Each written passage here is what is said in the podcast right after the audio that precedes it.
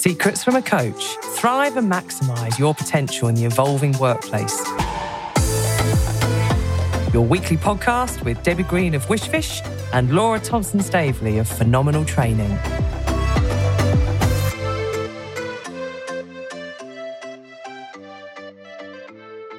Debs. Law, you all right? Yeah, I'm all fired up for this current focus we've got on future proofing.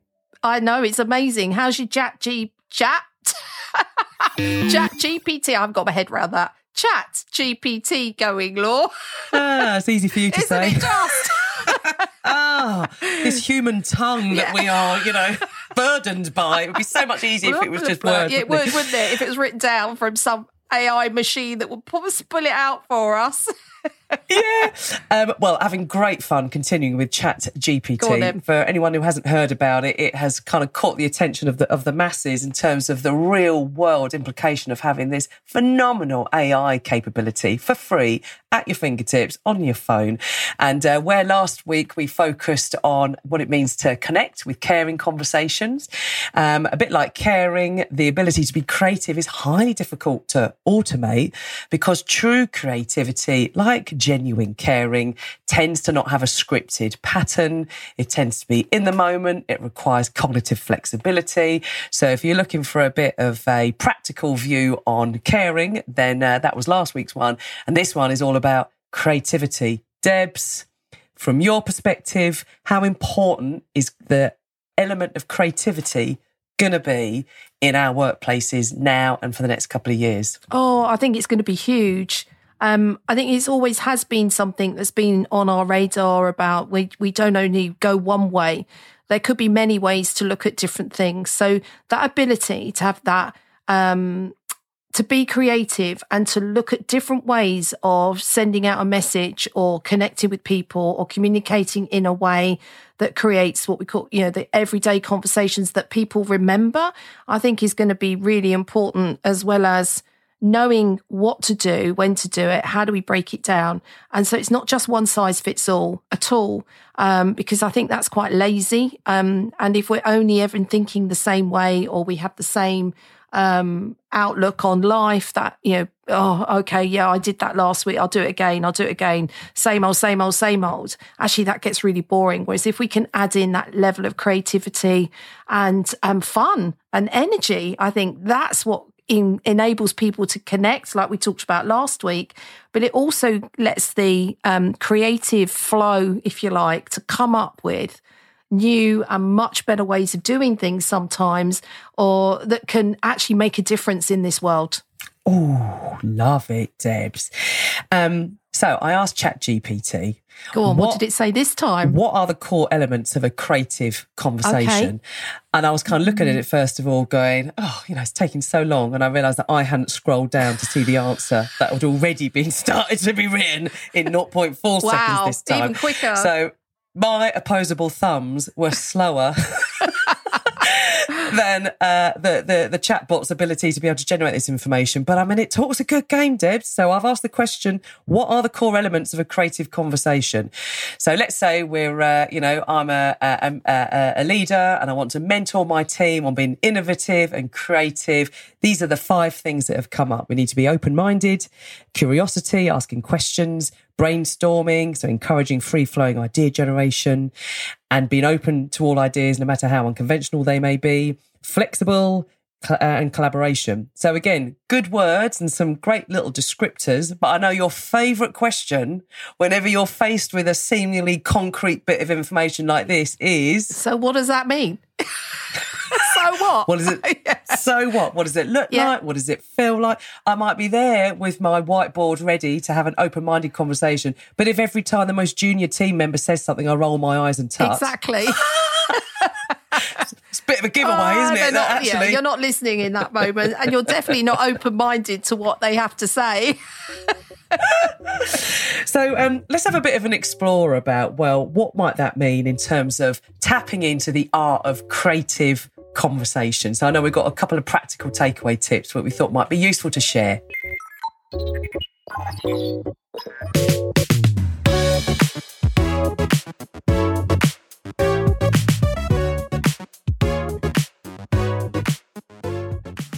as a bit of a starter, shall I take you through something that really intrigued me? For it was a piece of work we were doing with a client last um, last year, which was all about creativity and resilience through creativity and what that might mean. And there's something that, uh, as uh, I think it originates in the world of um, education, but Bloom's taxonomy. Oh, oh my god, I'm intrigued. Tell me more.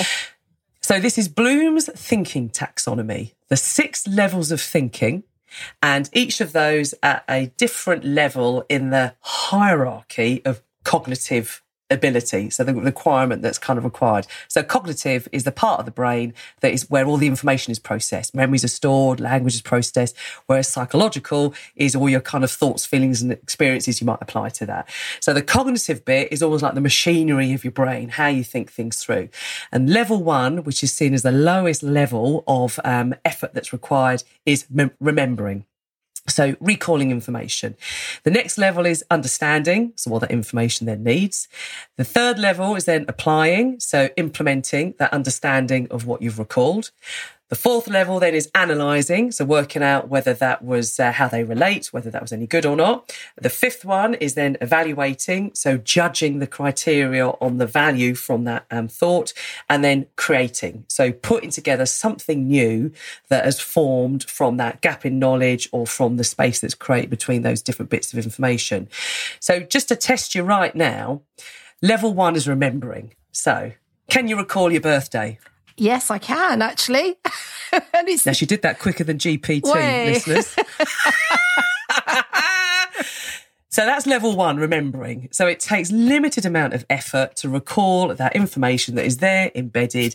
Level six is the creating. So, um, Debs, have you thought through how you're going to spend your next notable birthday? Um, I haven't to some extent. Everybody else seems to be doing it for me, but I haven't per se. I've done some little bits but not focused on it completely. All right. Now, listeners, we could already tell she took about 150 words there to kind of fumble her way through that response. And I could see her eyes darting left, right, centre as she's thinking it through. So that takes far more energy to create. So that um, level of kind of uh, cognitive requirement from level one to level six. So it takes more effort to be able to be creative why is that? Because you're thinking of things that haven't been thought of before, which means at that point, whatever output is going to have a higher premium than just banging out stats and data from things that might have happened before, but might not be so relevant now. So, Debs, in your experience, what helps people, teams, tap into their creativity? Oh, it's given them um, the space to think. So when you're giving people that that um, carte blanche space to go, this is just an opportunity for us to look at what the possibilities could be, not will be. Um, it could be, and actually, this space, however long you've got to to use in that space, is just for us to free flow, as you said, and to be as creative as we want to be. And there are different ways you can do that. And I think it's that generating the energy that sits behind it. No idea is a crazy idea, right? They're just ideas for now. And it's what you do with them to explore them and navigate your way through them. So you can start to think about, well, what does that mean for us? And you can ask, be curious around the questions. So I think that's the bit that brings the energy and it, you look for possibilities. It doesn't have to be finalized in that moment. Um, and I think that's where, when we're in the coaching space, that's what enables us to have great conversations with people where they are, they're creating what their roadmap could be. Um, and when we look at the grow model, which is the most common of coaching models that's out there, right? You think, okay, what do you want to achieve? Now, not everybody might come into that conversation knowing what the end goal is. That's okay. So you can say, well, if we if we were to know what we wanted, you know, how might we go about exploring that? We can just throw loads of ideas in. So you might have one big question, you know, like, and the, the big question that sometimes people go, I say to people, what do you want your life to be about? It's a huge question, right? But if you go, oh my God, you know, that's my that's my focus. So it might not be the end goal, but it's certainly my focus. So yeah, okay, let's explore that. And we explore with the curiosity, if you like, that we had, and we can be just looking at the different options that could be open to us. As I say, we're not going into any um, fixed. We're just saying, okay, let's look in, uh, at the options. So that's the O. Let's explore what those options could be, and we can be as free as we want. Paint them. I've had people do vision boards. I've had people do words. I've had people just throw statements at me. Uh, it, it doesn't matter. It's creating that free space for people to just have that freedom of thought and knowing that no idea is a crazy idea. They are just options at this moment in time. And obviously, as we know, we can come back to the reality. So, what's going on for you now? How might that impact on you and the way forward? But for me, it's that bit that says, you know, let's explore the options. That is where we can be creative and come up with different ways of thinking, trying something new. We may explore them even further and go, maybe that's not the right thing for me. Great. Let's, what else have you got? So, the more we can generate options, and opportunities to look for possibilities, the, the better the conversation is. Oh, I love it. And just a real quick reminder, I know we've we've we've talked about it before, but the grow model, as you said, is goal, reality, options way mm-hmm. ahead. Mm-hmm. And um, although it's written like that, you know, because it spells the nice word grow, um, I know how I know your particular style is it's a conversation yes. which then has got a loose kind of structure underneath mm. it, but you're you're you're going with the flow within that kind of conversation. Um, and of course that array of of and that variety of options, us humans love variety. It's why we like looking looking at our phone because yes. it, you know, gives us variety and things to look at. And the more bored we are, then the less, you know, creative we can be. And I think sometimes just even a shift in where you hold your meeting or a shift in who runs that meeting can generate a new energy. I mean, the amount of times, Debs, I know you'd have been the same. People have said to me, we covered that so many times, yeah. but you come in as a fresh voice and people genuinely listen. And it's not because you know, we're uh, we're any better than that um, internal manager. It's just we're fresh. There's a variety, and humans are programmed to attend to things that look different because it's part of our survival instinct. Because if your ancestor didn't have the creativity to be able to understand that that piece of grass was moving and the other wasn't. It got eaten by the saber-toothed tiger and you weren't born. so we, we are the most creative versions of humans that there's ever been because all our ancestors have had to think differently, innovate, use all of that prefrontal cortex to come up with new and wondrous ways of working to enable us to have then been safely born and manufactured. And, you know, here, here we are now. So it's in us. It's just if you are not particularly inspired by your environment at the moment or the role or the tasks that you're doing, then it can be easy for your brain to get stuck in that track. So even sometimes just shifting where you hold your team meetings or shifting where you're doing some of your thinking work or listening to music or you know, just changing your breakfast routine. It's incredible how those little shifts can kind of just bring a bit of a spark. Neurobics, as we call it, isn't it, Dave? It is our neurobics, which we think is just a good way of, as you said, sparking our brains into maybe thinking a little bit differently and being creative in, you know, how we can actually perform you know, a bit of a voguing by Madonna actually on the screen um, and the environment we create. And we know, right, Law? We've seen people do that if, if for real, and they are really creative, and some are just so innovative in the way that they show up, right? Um, when they know what they've got to be faced with, and I and I think that's what's really important is never for me it's about never losing your creative spirit it's it's there it is within all of us um, and as you said, because of maybe life or things, we've got same old, same old, we repeat patterns of behavior, but they may not be good for us. It's that, that little creative spark, that curiosity that we had as a child still is within us. And if we can just like open that up a little bit and shine a bit of light on that curiosity uh, from a childlike perspective, where we will just, you know, be in our own heads, we explore, we make up games. If we can get back to that, I think that can just open up a whole another, um, you know, realm of possibility. But I think you need to trust yourself, but set it up well that says, you know what? We're just going to play. How often do you bring in like a metaphor to get people to think differently or we bring in Lego blocks to build what they expect to see. So we're tapping into that childlike experience of learning and being creative and having this just no, you know, no constraints around us, I suppose. Yeah, I mean, metaphors are such a brilliant way to unlock a bit of a creative spark in a conversation. And, uh, you know, if you don't think metaphors are um, add any value, well, ask the Hollywood movie business because basically, yeah. you know, I'm not going to be The Rock, um, you know, in one of the films that he's then in, but I can imagine what it's like. And it gets me thinking, God, how would I handle that scenario? So metaphors are stories and it's a way of looking at another realm and thinking, for example, you know, geese flying in formation mm-hmm. and the lessons we can take from uh, teamwork from geese. None of us know what it's like to be a goose, but we can all look up and we know what they, you know, what why they work in that way and what that means for us. And it enables then transfer of different industries in your career. So if anyone's feeling a little bit stuck, you think, oh yeah, but I only know accountancy and I can't do anything else. But there are so many transferable skills from legal to financial to medical, so many transferable skills. If you apply a bit of a, a metaphor, it allows you to just see things in a bit more of a, um, a kind of a bigger perspective.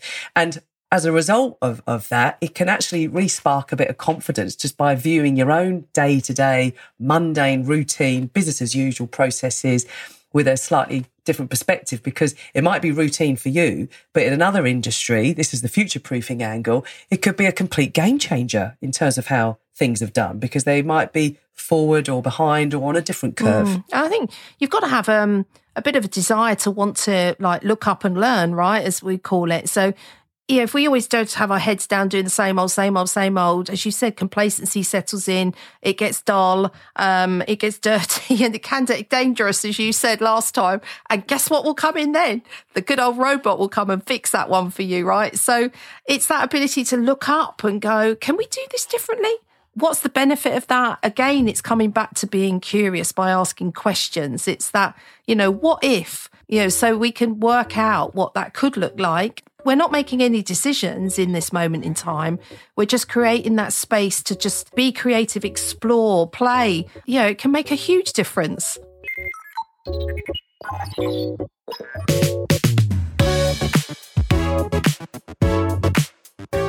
Another really practical tool for anyone who kind of has got a, um, a team meeting coming up or there's a bit of thinking that you know you need to bring in is the reverse brainstorming tool. Oh, I like this one. Go on, Law.